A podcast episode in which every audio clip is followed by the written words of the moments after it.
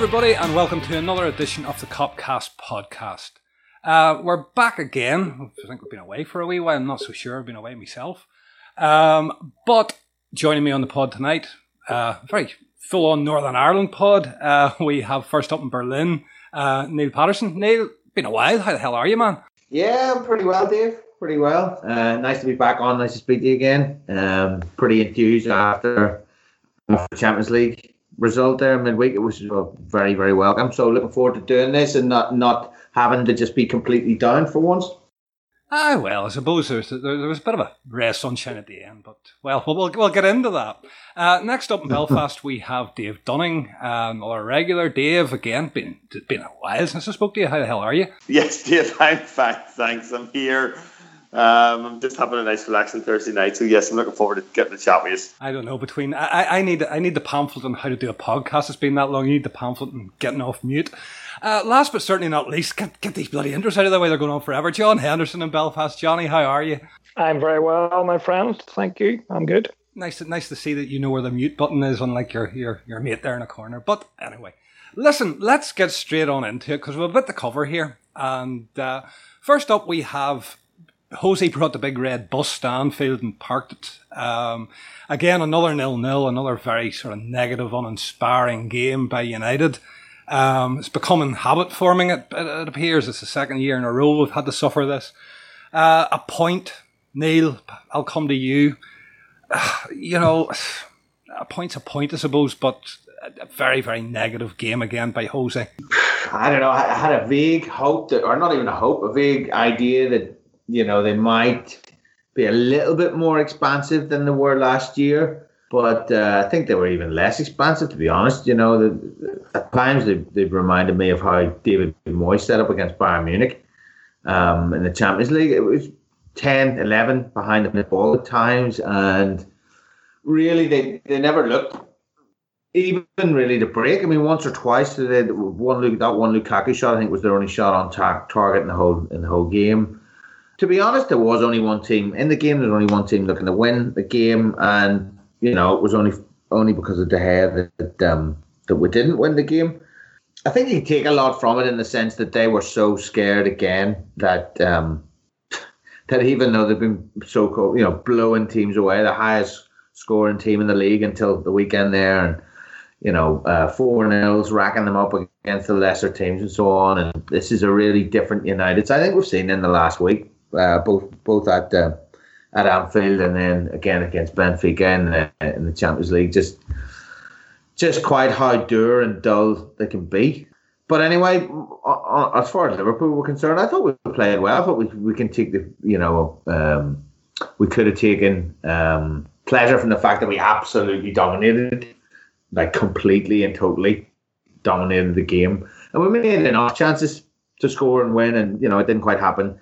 Um, but you know, all in all, what, can you do? What can you do if a team that costs that much money and has so many stars, you know, so many stars, and comes and just camps? But he does it. He doesn't do it against City. He doesn't do it against Chelsea. He doesn't do it against.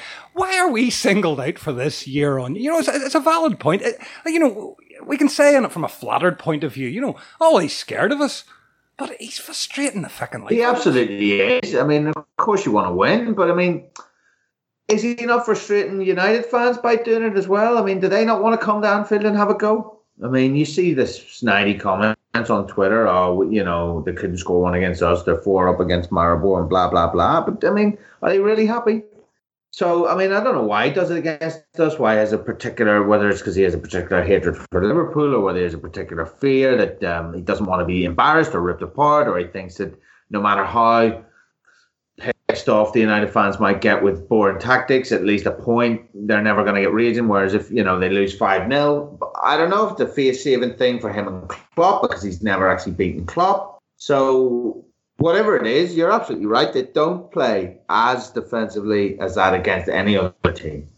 Um, and I don't know 100% why. I mean, last season they weren't that good. This season they're they're better. They're still not as good as they've been made out to be by the uh, United loving press, but they're, they're better. But this this season, the last season, there was no difference to that performance. You couldn't see any improvement in that team the way they played against us this year from last year. If anything, we had more of this year's game. I don't know who gets what from it, but at the end of the day, it's pretty hard to analyze. I mean, I don't know. If... Well, they're happier. There's no, there's no doubt about it. The, the game, you know, his game plan worked. It was a it was a draw or a win. He was going for hitting us on the break and maybe getting getting lucky. The second occasion, he's come away with a nil nil. And judging by his press conferences anyway, Neil, he's perfectly he's happy as a sandboy. And he's deflecting, isn't he? Deflecting. He talked more about Klopp than he did about himself in his in his post match interviews it's all it's classic Mourinho, isn't it? And you could say he's happy he's got his point, and maybe maybe that is was the limit of, of his ambition. But I think that he thought that he, he could frustrate us and win the game. But I just don't think at any point we gave them a sniff. So that was that was why it was pleasing. In in years gone by, we might have lost a goal there in the last ten minutes. We have done before. So you know, from from that point of view, that they they really didn't have a sniff we didn't look in any danger at all. So if his plan was simply to come there and get a nil nil and play the worst football ever, and, and then fair enough, well done, great plan. at the end of the day, you know, fuck him. At some point, he'll get it. He'll, he'll get his comeuppance from us. It'll happen at some point. No, and you know what? I can't disagree with that, Neil. I really can't. You do feel that we owe them a hiding somewhere down the line. Johnny, yourself, you know, what, what did you feel about this one? I actually didn't even watch it live, and, and thankfully I went to the beach, and I'm happy that I did. I, I got a rerun of it later. Not that there was there was too much really, really uh, to, to, see in it. You know, uh, I, I know that the, the defence, or, or well, if we can call it a defence, seemed to, to come out of the game with with you know a bit of credit for a change instead of you know howling and wailing from our fans. I think there was there was actually a sense, certainly from what I read afterwards, that you know the defence did actually okay. Yeah, well, first of all, in East Belfast, going to the beach wasn't a luxury. There's certainly no beach at the weekend. It was it was worth going to right here. You can sit in the you get your jack chairs out and sit in the middle of Craigie roundabout. You'd be grand. yeah, um, that would be a sight, all right. Um, yeah, I mean, I, I wouldn't get carried away by talking about Liverpool's defence because uh, they didn't have anything to do. You know, um, they won.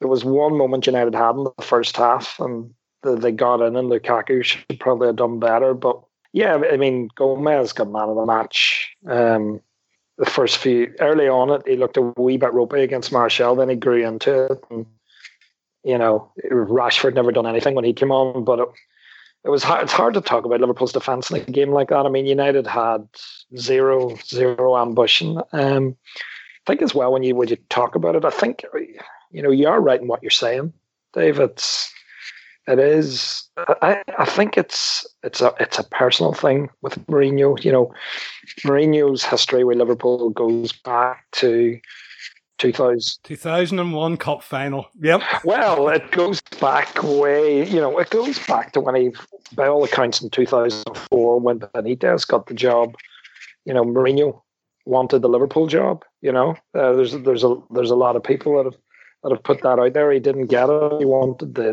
the prestige club. He ended up at the money at the new money club, Chelsea you know the Benitez years, he he had very very good sides obviously at Chelsea, um, but they just couldn't crack Liverpool. You know, obviously Liverpool going on and beating them and then winning it in Istanbul with a team that was way way behind them in the league, stuck in his craw. Then you had that the League Cup final where he was up to the fans.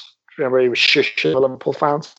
So there's always been. That's where his dislike of us started because he used to mm. like us, and where our real dislike of him, I think, was, is is found. Yeah, and you know, it, he's a very hard person to like as well. His whole demeanor, this his approach to football, his hypocrisy, his cynicism, his you know all those things he, he's done over the years. The, the eye gouging of Vilanova when he was at Real Madrid. You know, he's just he's he's just a bit of a scumbag. You know, if you don't, if you're not a Manchester United fan, he's a very hard person to like. He's very sour. He's very bitter, um, which is strange for a man who's who's won as much as him. So it does. it, is a bit. Um, it's personal with Liverpool, and then obviously let's let's not kid ourselves as well. Uh, the season that we should have won the league, he came with a Chelsea team that was way under strength. They'd done the exact same. They were time wasting from early on.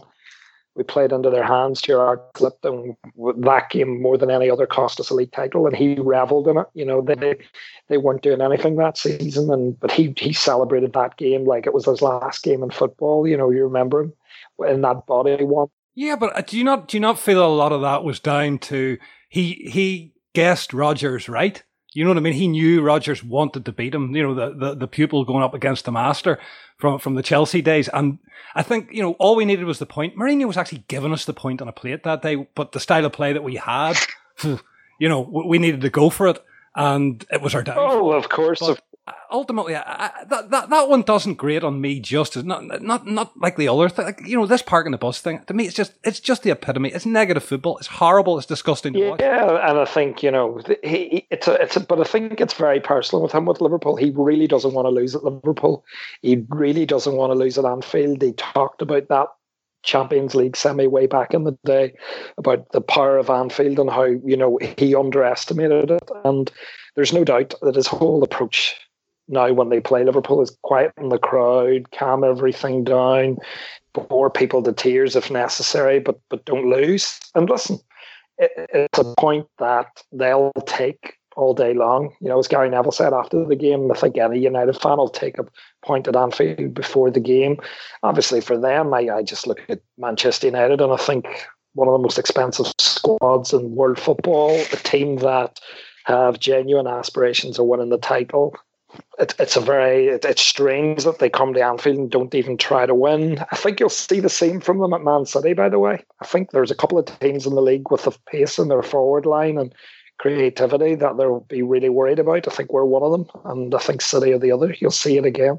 But from our point of view, yeah, in control of the game, had our chances, uh, not not enough good chances. I know some people have said, you know, oh, we created enough chances. I don't know if we really did. De Gea made one wonder save as he always does.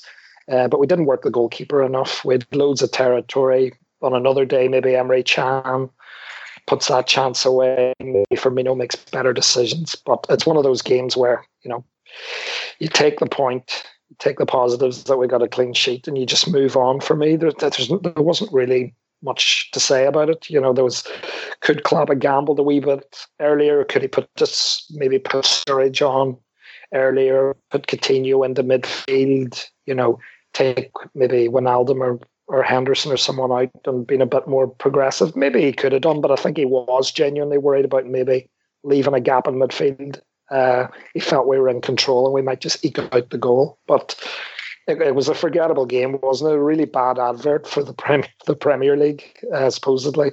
You know, this match between two superpowers and all the hype, and it was it was bloody awful spectacle. Uh, can't imagine how boring it would have been for a neutral, to be honest. Yes, the beach was the right option that particular day. It really was. It really was. Dave, yourself. and you know what? That's the first time since you know there've been live televised fixtures that I don't, you know, not watched a, a Liverpool Man United game. Strange, strange times.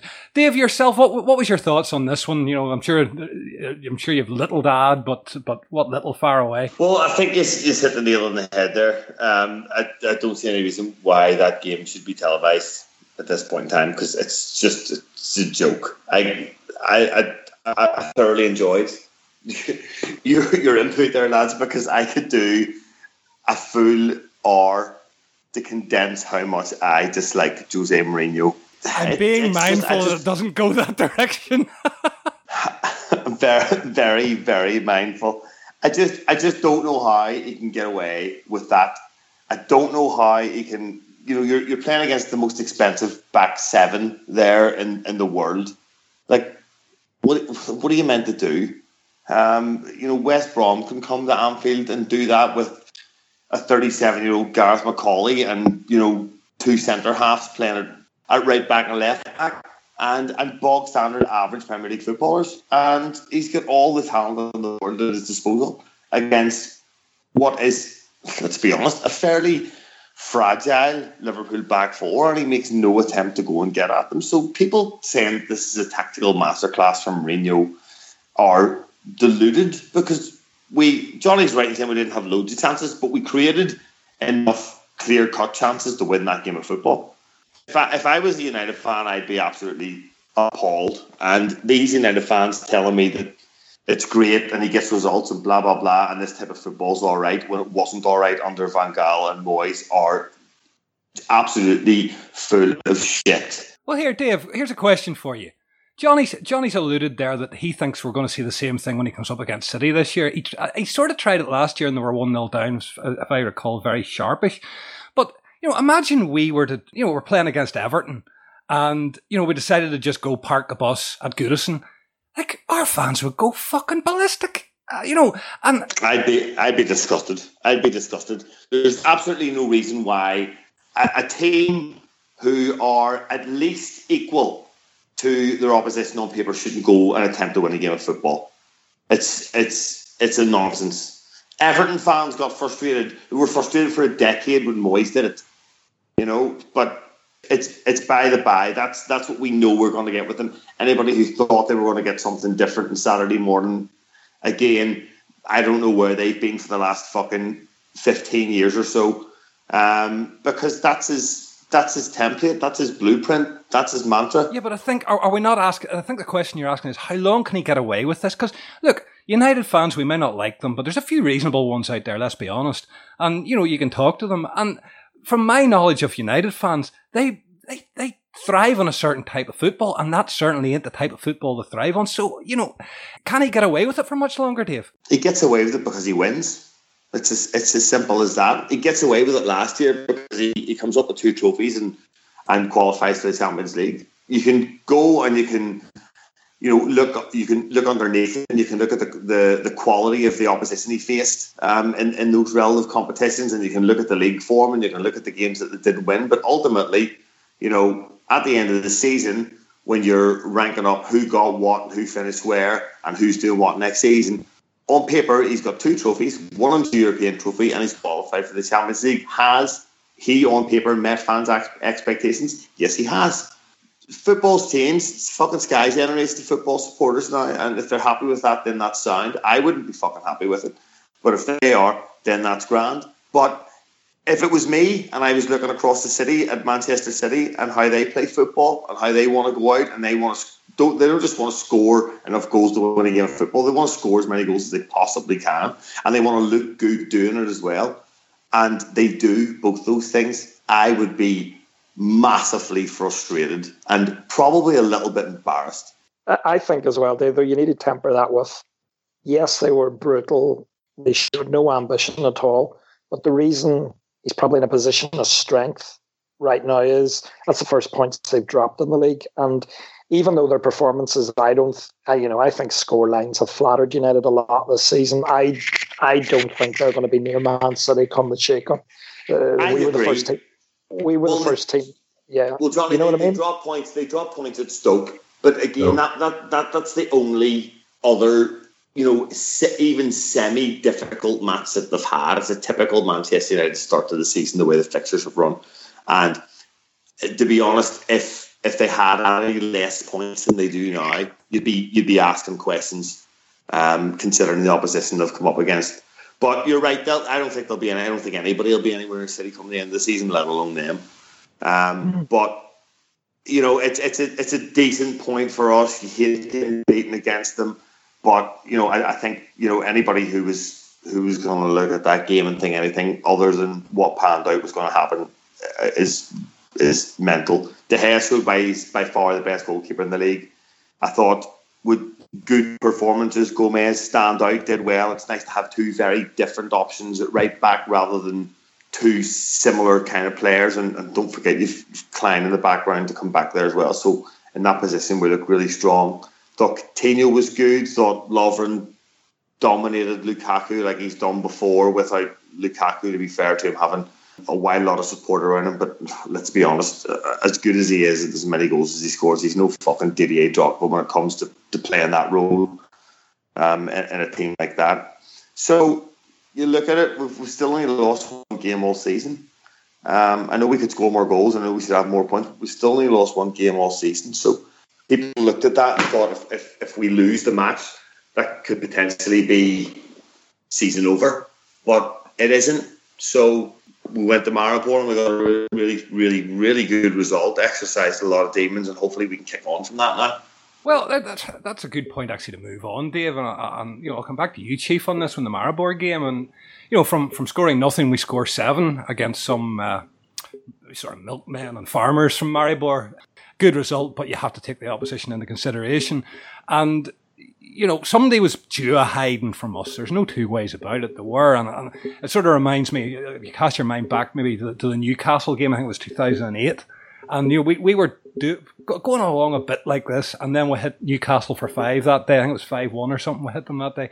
And it was a result that was coming. The Maribor result sort of feels a bit like that, that somebody was going to get a trouncing. And it was sadly it was them because I think we could, we could have still beaten them, beaten them without being spectacular, if you know what I mean. They're obviously not top quality opposition that you're going to face as you progress through the, the Champions League. But to be fair to them, I mean they're they're full timers. They're not milkmen and farmers like like you make out there. Like are I mean, are they a full professional team? I thought they were semi-pro. No, I'm pretty sure they're they're professional. Like they're champions of. Of their country okay, and so on, professional and farmers been... and professional milkmen. but yeah, I mean, you can win. You know, you can only cliche beat what's there, and um, you can win three 0 you can win four 0 but seven 0 is um, is a statement.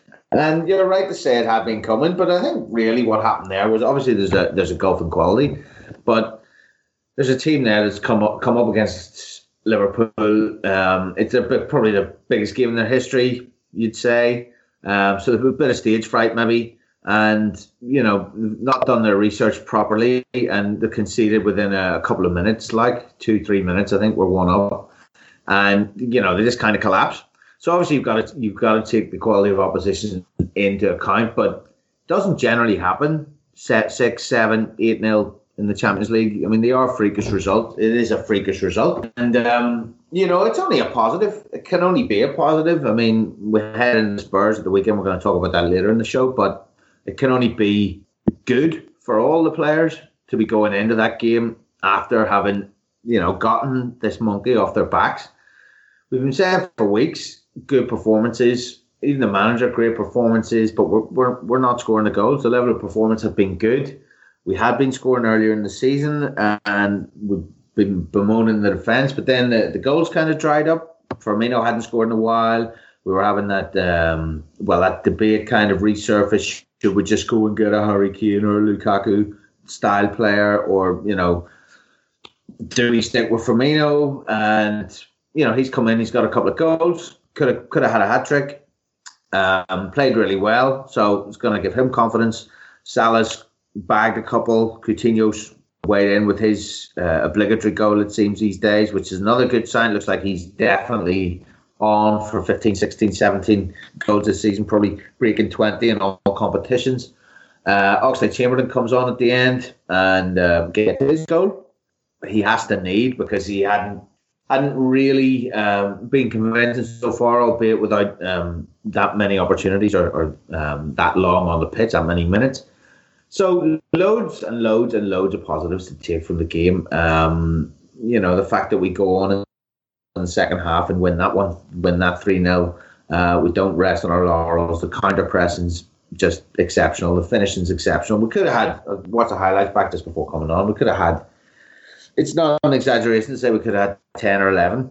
And we kept a clean sheet. I mean, I think we gave up one one chance to them that possibly they had a free header that possibly should have done a bit better. With more chances so than United, difficult. Uh, if, if, you look at the United game, the Maribor actually had more created more against us than United did. Yeah, I read that. I read that. I mean, I struggle to remember their chances that that that well. I mean, I know they had that one header.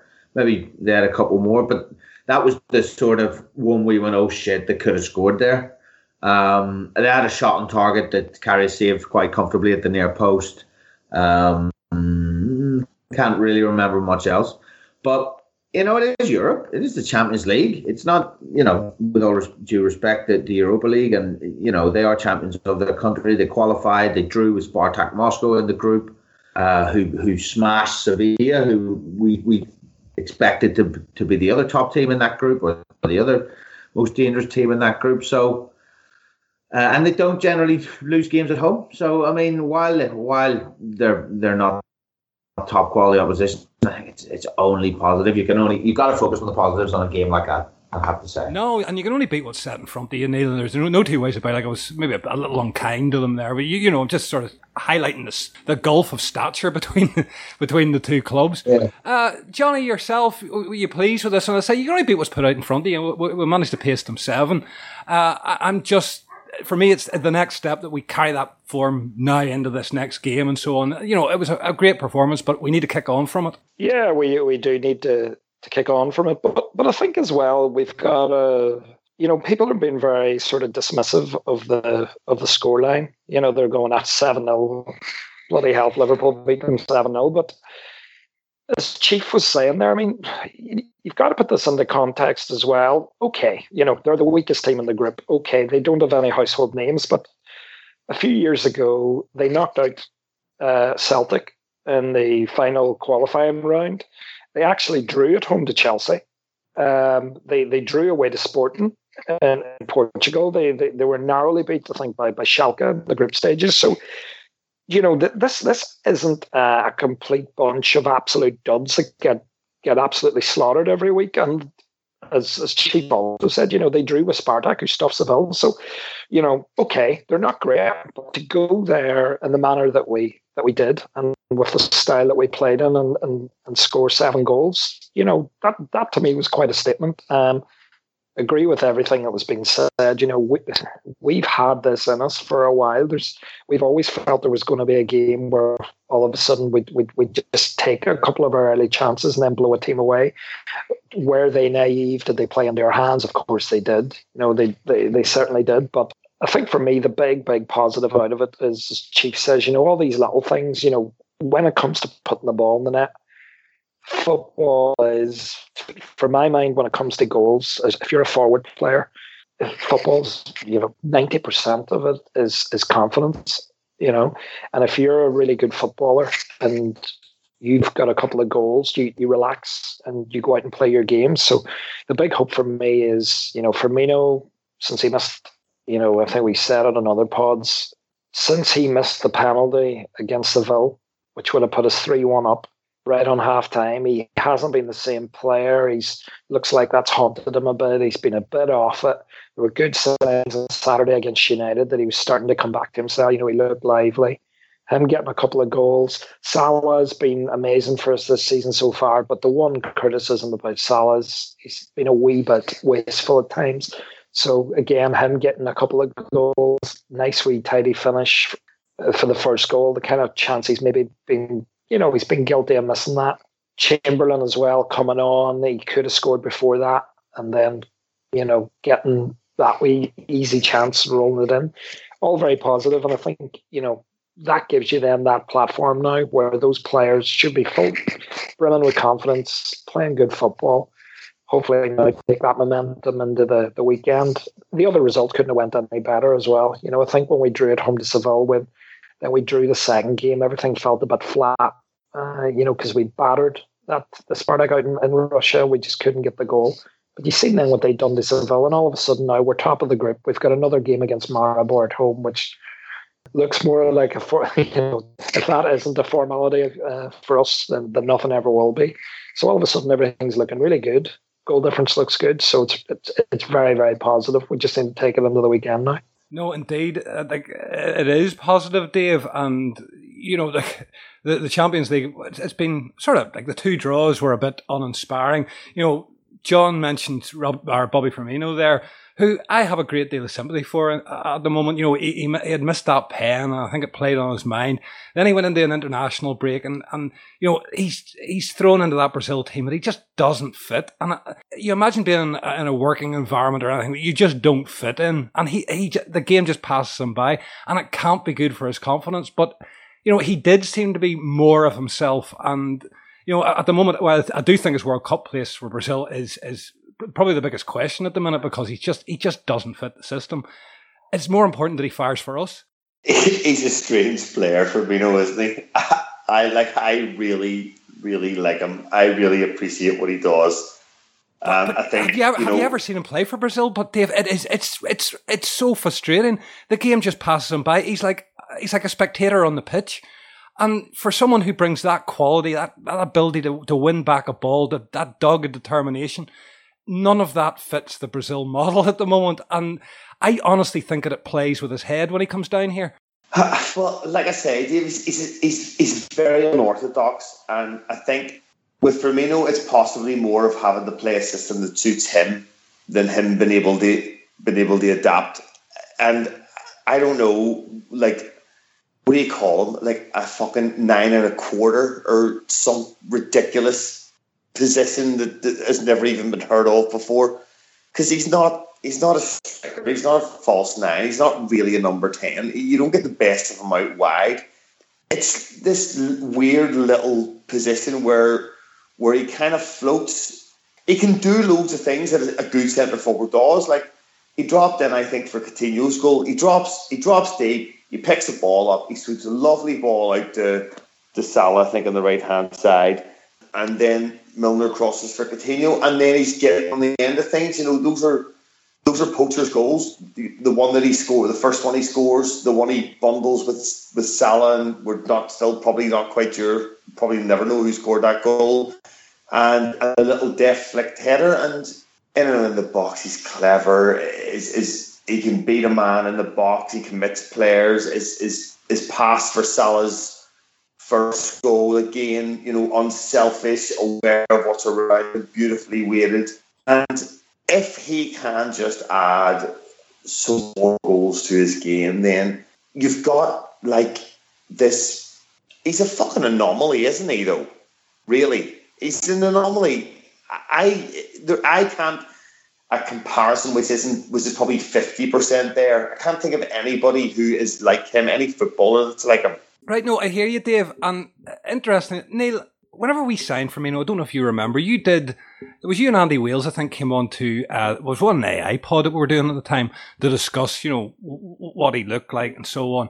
And I remember putting the question to you, you know, about this false nine position that it wasn't his best position. And, and both you and Andy, who were watching Bundesliga at that time, were, were in agreement that you didn't want to see him in the false nine position. But that, that's where he's ended up.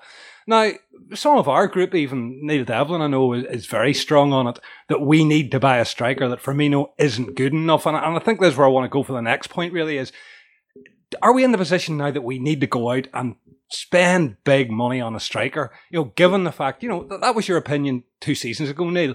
Your opinion now, you know, has, has he improved in that role sufficiently to, to, to, say, yeah, he should stay as our supposed nine? Or, or is it the time that we really need an out and out goal scorer? It's uh, well, I mean, things have changed a little. I mean, I think at, at that time um, we were talking about it with uh, Brendan Rodgers as uh, as the manager, and um, we had uh, I think we had also signed Eke that season. Um, but yeah, I mean, at, at, that stage, he had done his best work behind the striker as a ten um, in Germany, and that was where where he played the season that he got the 22 goals playing for Hoffenheim, 22 goals and 16 assists. You know, that was his big sort of breakthrough season, and um, he, he stayed another year at Hoffenheim after that, or maybe even two by the time we signed him. Um, and now I appreciate what he does. I mean, I, th- I, think a lot of fans actually do. I think it's quite it's quite tempting, always, of course, to go f- uh, reach for the we need a, a, big name striker, especially if you've maybe not scored enough goals in the previous few games. And you know, at the end of the day, you want as many good players in your squad as possible, as long as you know you can fit all in somehow or another and, and keep them happy. So you know, it's, you, you can never say no. Don't go and sign a striker, but he's not going to change the system. Klopp there and they're changing formation, but essentially the, the system stays the same. You know, it's it's the pressing, it's the leading from the front, it's the creating space, holding the ball up. It's all it's all action. It's winning the ball back. You know, as much as anything, and you know he's bound to win the ball back more often than any other centre forward in the league. You know, without having the stats, it's it's a no brainer. You can see it.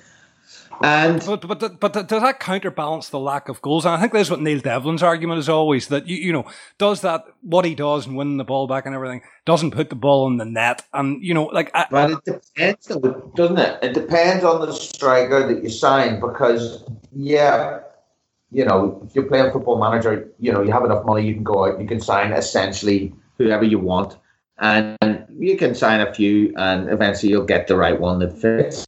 There aren't that many. that you'll just go out and sign and they're going to come in and score all these goals. You know, they may eventually, they may develop into that striker. They may, after a couple of seasons, be banging in 25 goals a season. But, you know, you're unlikely to get one that comes and hits the ground running unless you're buying from a Premier League rival. And really, then, who's who's selling you a striker that's going to, I mean, we can't all fucking have Man United's relationship with Everton, like, and just go and sign Lukaku for a cup price, 70 million in, in this market. Oh, come on, they day, gave them Rooney. Come on, it was a, it was a steal of the century. that, that, that's a, that should have put the price up. That should have made, made but, it like in a hundred million.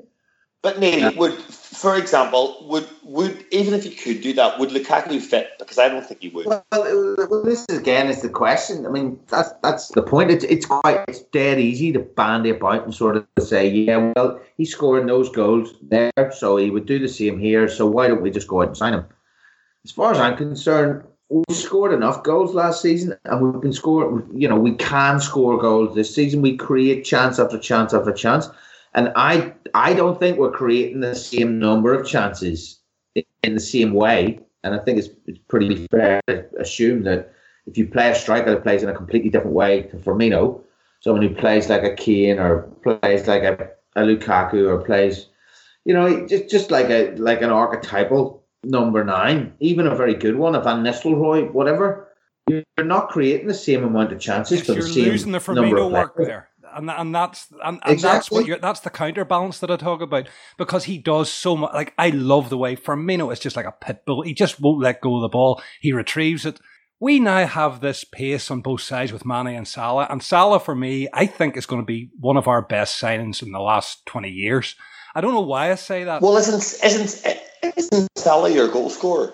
Well, absolutely. I mean, if he if he if he coins his finishing, if he polishes that up, and it's common week on know. week, Neil. You know, I think it's a confidence yep. thing. I think he's grown into the to, to, to, Liverpool as a club.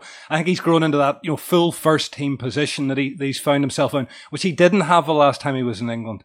And I think it's taken him a little while to find his feet. But I can see him, the positions that he finds himself in, the intelligence of the guy as I say, I I, I think he, you'll we'll reflect on this in a few years and say he's one of the best signings we've signed certainly in a decade. Yeah, well, he's, definitely he's on for more than twenty goals in all competitions this season already, and that you know that's already with, with people moaning about him being profligate. Um, and this is his first season, and you'd imagine that you know the maturity and the, the calmness um, will come as he as he matures, as he gets older uh, as he gets more experience, as he gets grows into his role, he's more and more comfortable with the with his teammates, with his surroundings, with his environment, with his life in general. I mean, it, it does tend to come, and we've signed him at the right time. You can imagine that if that does develop in the same way that it developed with Suarez, that that you know clinical, cool, calm nature, which which he didn't have when he first arrived uh, not for us anyway. He might have had it at Ajax before when he scored 40 goals that season, but um, he didn't have it in the, his first season and a half for us. So that's the sort of stuff that you know if that that develops, then it's only he's only going to keep scoring more and more. I mean, unless he somehow you know loses pace, God forbid, like he does his hamstrings Michael Owen six times or whatever. The, the, pace of the guy seems to increase week on week. I remember the first time, uh, you know, one of the first outings he had with us, we were like, oh, thought thought he was quicker than that. Now he's like fucking grease lightning. Yeah, well, I suppose he's, he's, you know, we're into the season now, and he's obviously in the United game, he was he stood out and he was absolutely on fire, and you could see, you know, that doing that for Egypt in the week had, um, you know, made him feel top of the world, and he was terrorising the United almost on his own at periods in, in the first half. Um, and then he goes and scores two again last night. And it's different kinds of goals. If he can get that, if he can get that finish for the first goal the, last night, if he can get that right, he'll score that every week. He'll get that. He'll get that chance at least once in, every game we play because he'll get released at some stage. There'll be some point in the game where, where we get him in. And if he can hone that finish, never mind the goals he scores by um, anticipating rebounds, where the ball's going to drop, running, you know, uh, just falling in at the far post. He scores in the air. He can. He does have it in him to score from outside the box as well. He hasn't quite, you know, got that right for us yet. He tries that curler quite often, but I mean, he scores all types of goals. So I think you're right. Potentially, he stays injury free and things keep going well for him. That you know, really, the, the sky's the limit. No, without a doubt. And uh, if anybody hasn't seen him uh, qualifying for the World Cup with, with uh, Egypt, I implore you to go on YouTube and listen to the commentary. It's just it's it's a thing of magnificence. I think is the, the best way. Just just just brilliant scenes that were there. Uh, says something YouTube there. If you haven't seen it, uh, go go and watch it. You'll it'll make you smile.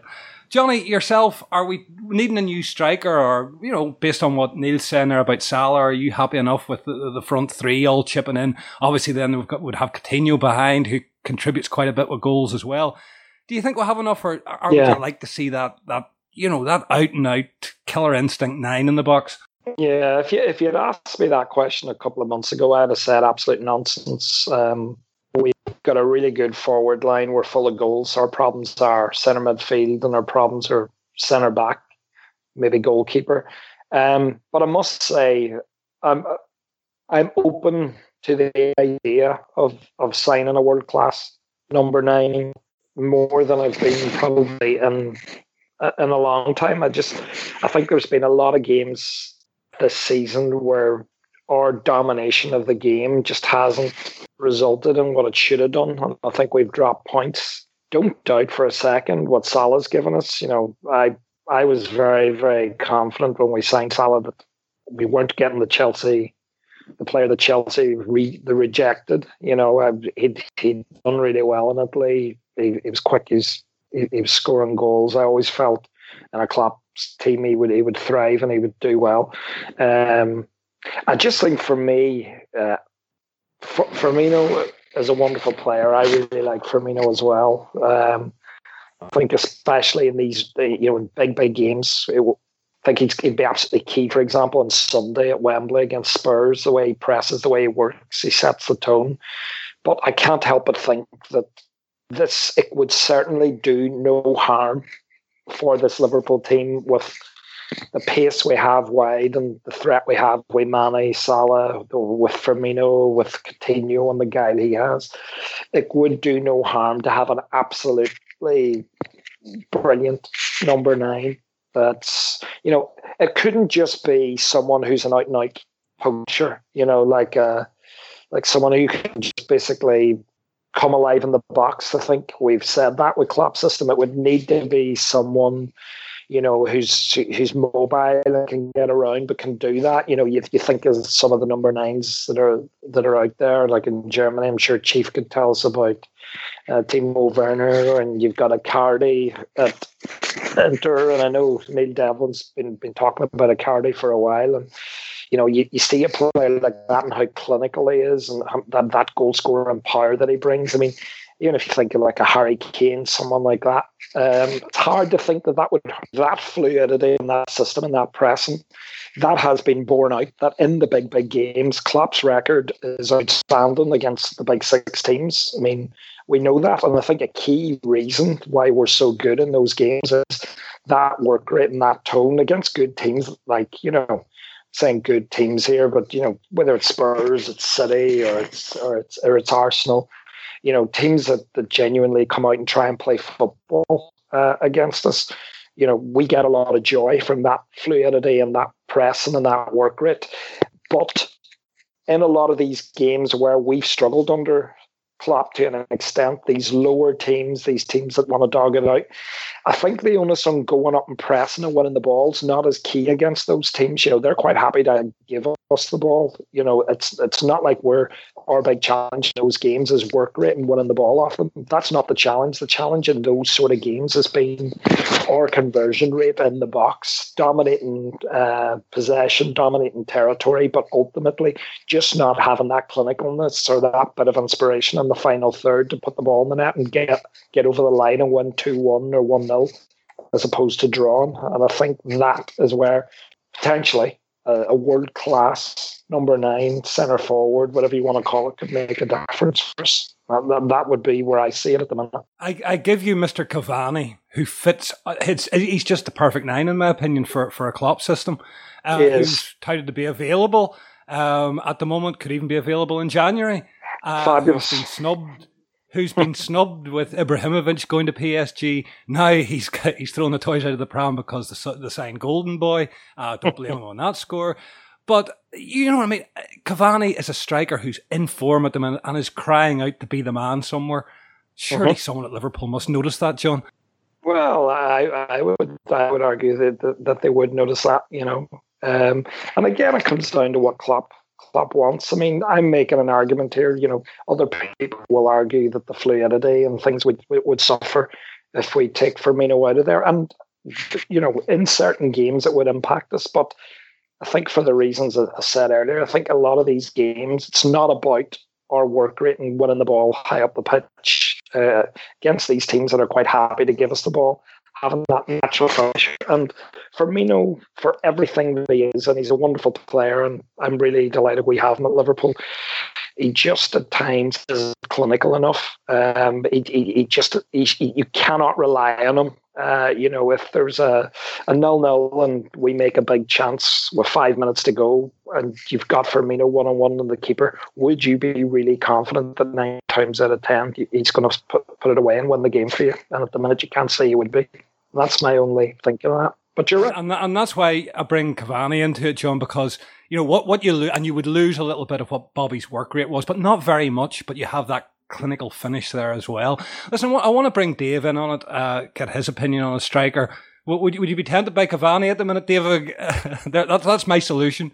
Ah, Dave, I'm tempted by any any good footballer.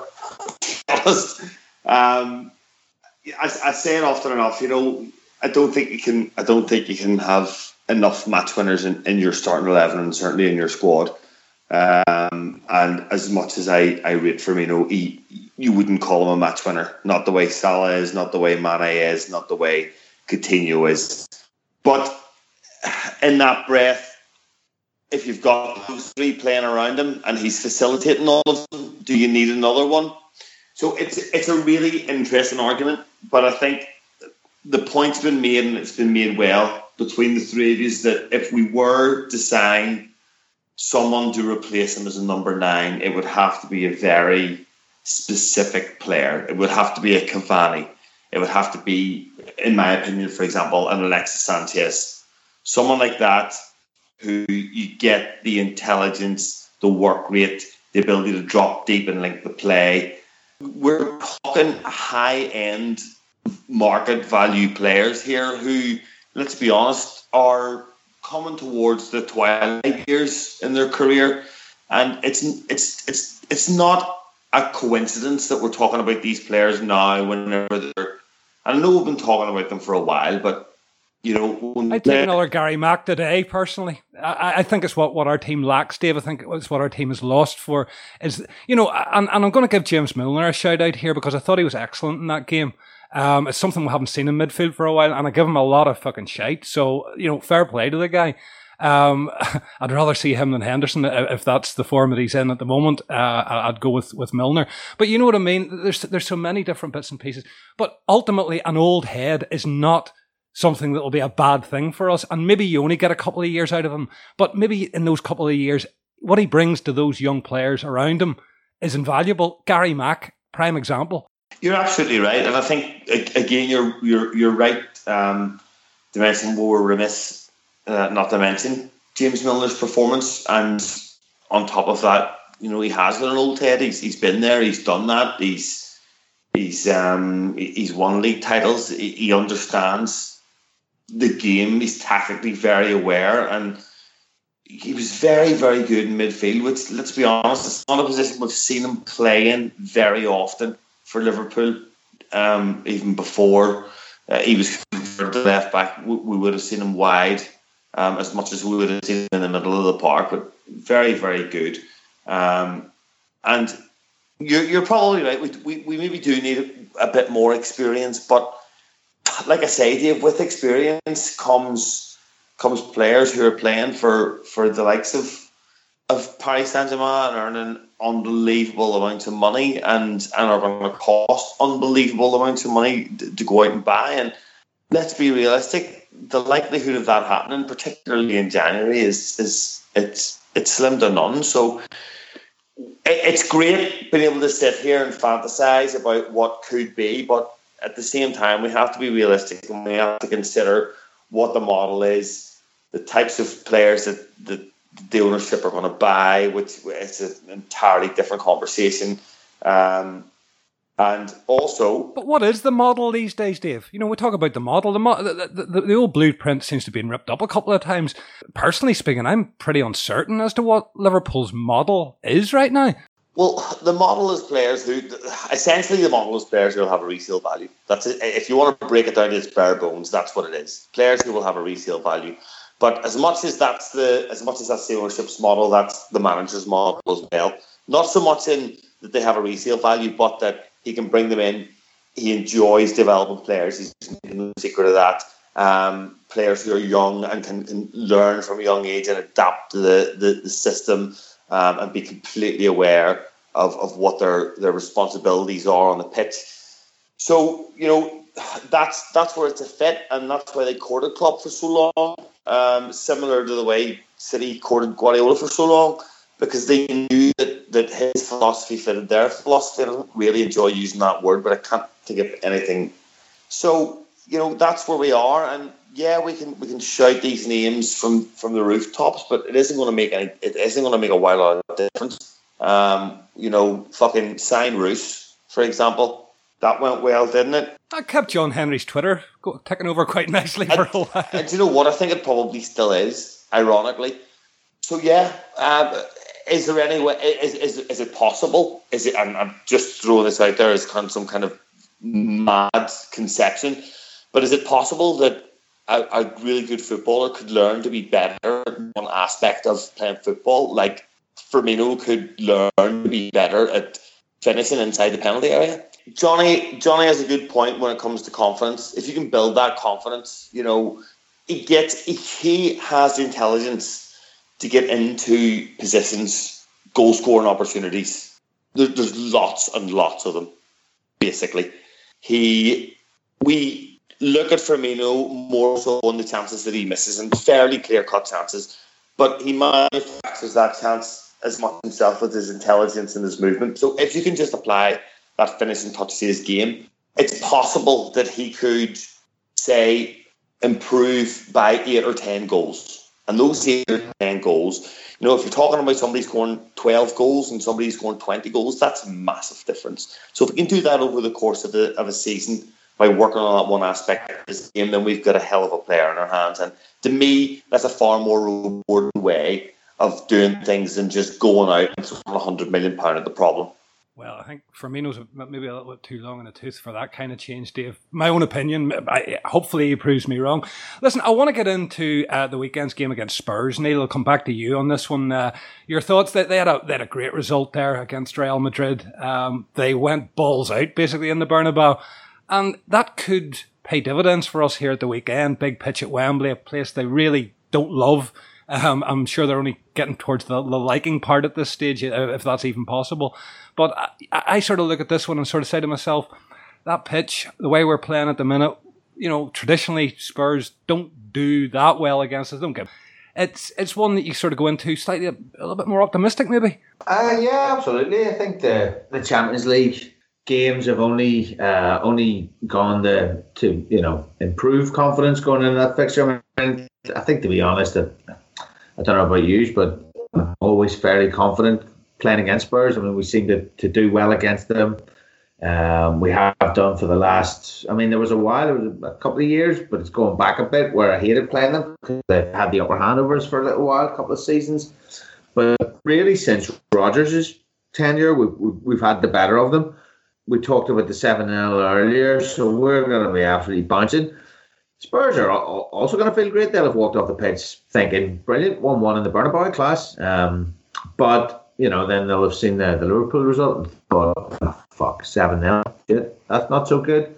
They're going to be knackered in the sense that Real Madrid obviously run them a little bit ragged. I mean, I know Spurs had the chances to win, and um, Real Madrid keeper makes a makes a great save from, from Harry Kane later on. The kind of chance that Harry Kane scores nine and a half times out of ten. Um, so they've done their running. They've put their miles in. They've been in Madrid uh, and they've gone. They've, they've, had to go flat out for 90, 92, 93, 94 minutes.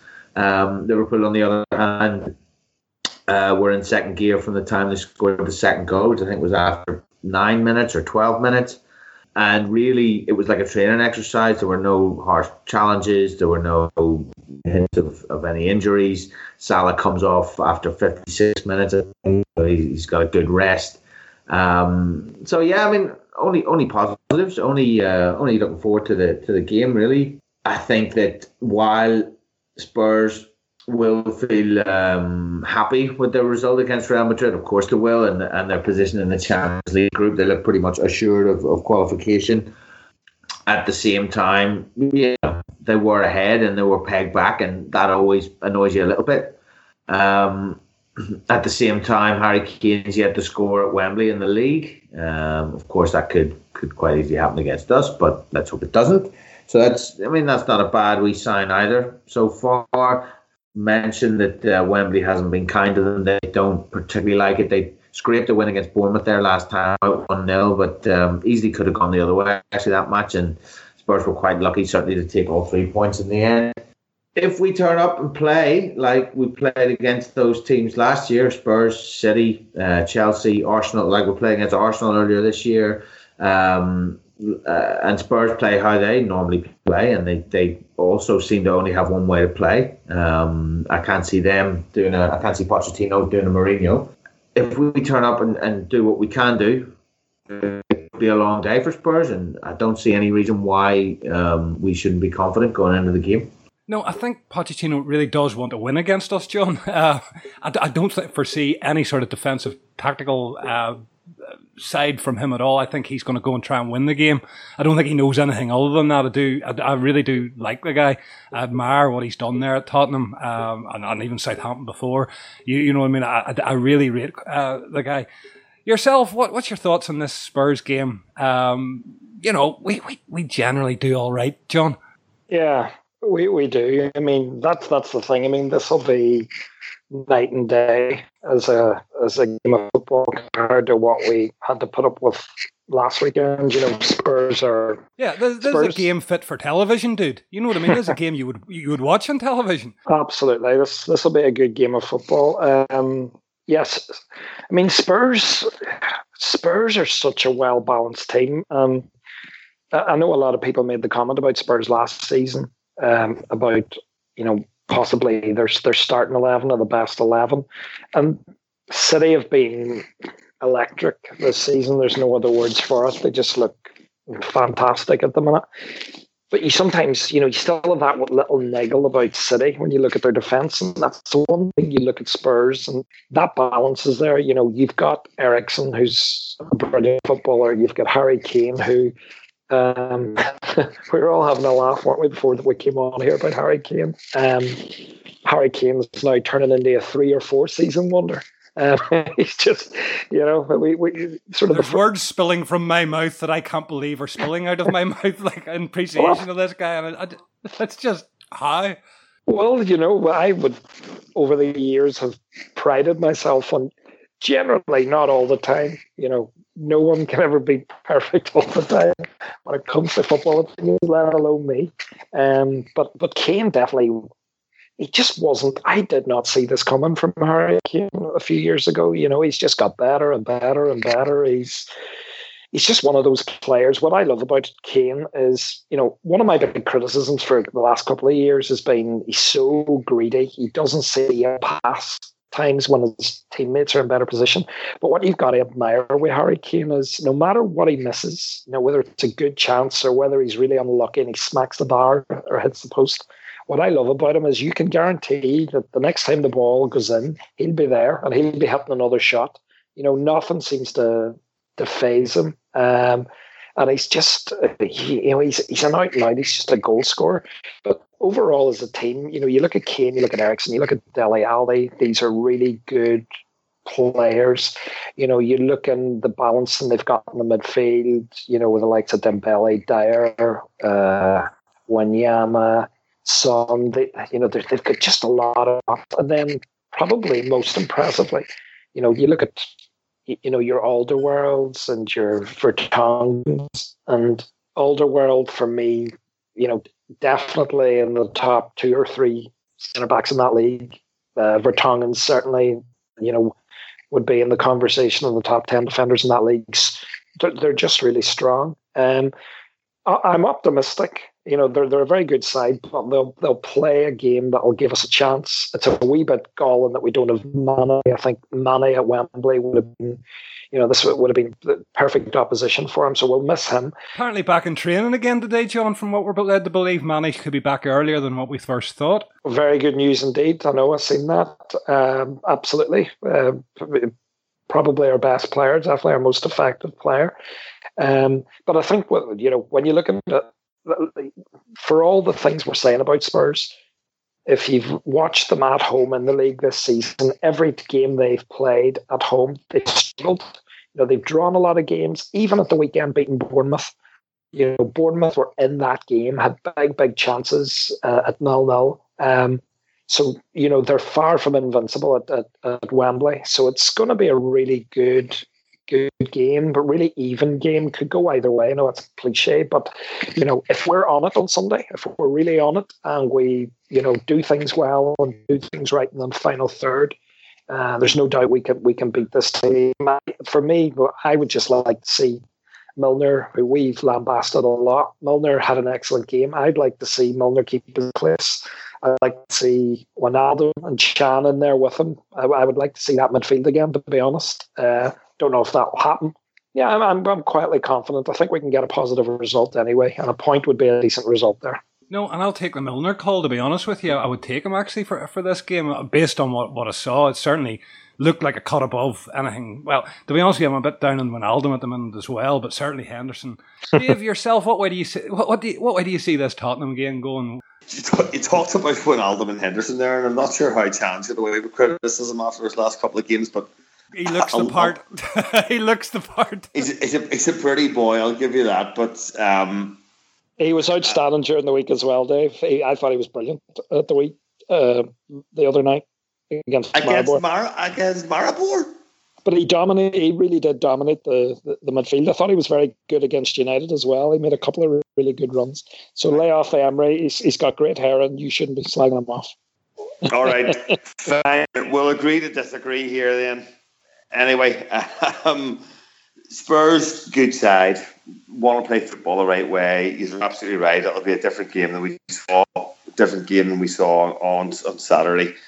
Uh, lots of admiration for Pochettino, the way he sets his sets his team out um, to go and transfer goals and, and, and to play high up the pitch, um, to pass the ball, create chances, and take the game to the opposition. So, um, yeah, you, are right. It, it, could go either way. Um, it, it will probably be a good game. Hopefully, be a good game. Um, but guys, everything that you've everything you've said, there's hundred um, percent. Both teams coming off the back of good results. Um, Spurs don't necessarily like it like it at Wembley, and, and there'll be there'll be big areas of the pitch for us to go and exploit. So, if we're on it, then it could be fuck. It could be fucking anything, it? It could be five three or some ridiculous score like that. But I, I, I rate Spurs. I like Spurs. You, you, they, they play good football, and, and you're right. The, the one area where they're significantly better than us is, is is their back five. Really strong, really dominant, confident, can pass the ball from the back. They've got a, a, a really good goalkeeper, even though he has got the odd howler in him every now and again. He, normally in big games too, Dave, that howler comes, which he didn't have. He had an exceptional game against Real Madrid, so maybe the howler comes against us. Well, maybe he's maybe he's saved two up if we've any luck, which we we don't seem to have, so probably not. They're good, but this is the type of game that suits us, and I think as good as Spurs are, um, Pochettino's fairly inflexible with with his his style of football.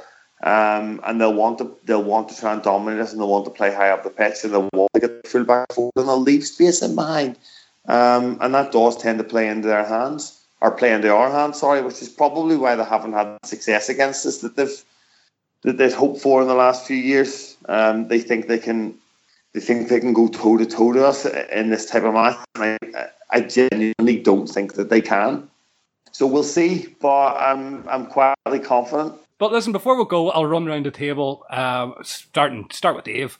where can we find you on Twitter? Any products or music or what are you listening to, watching? I know you like your plugs.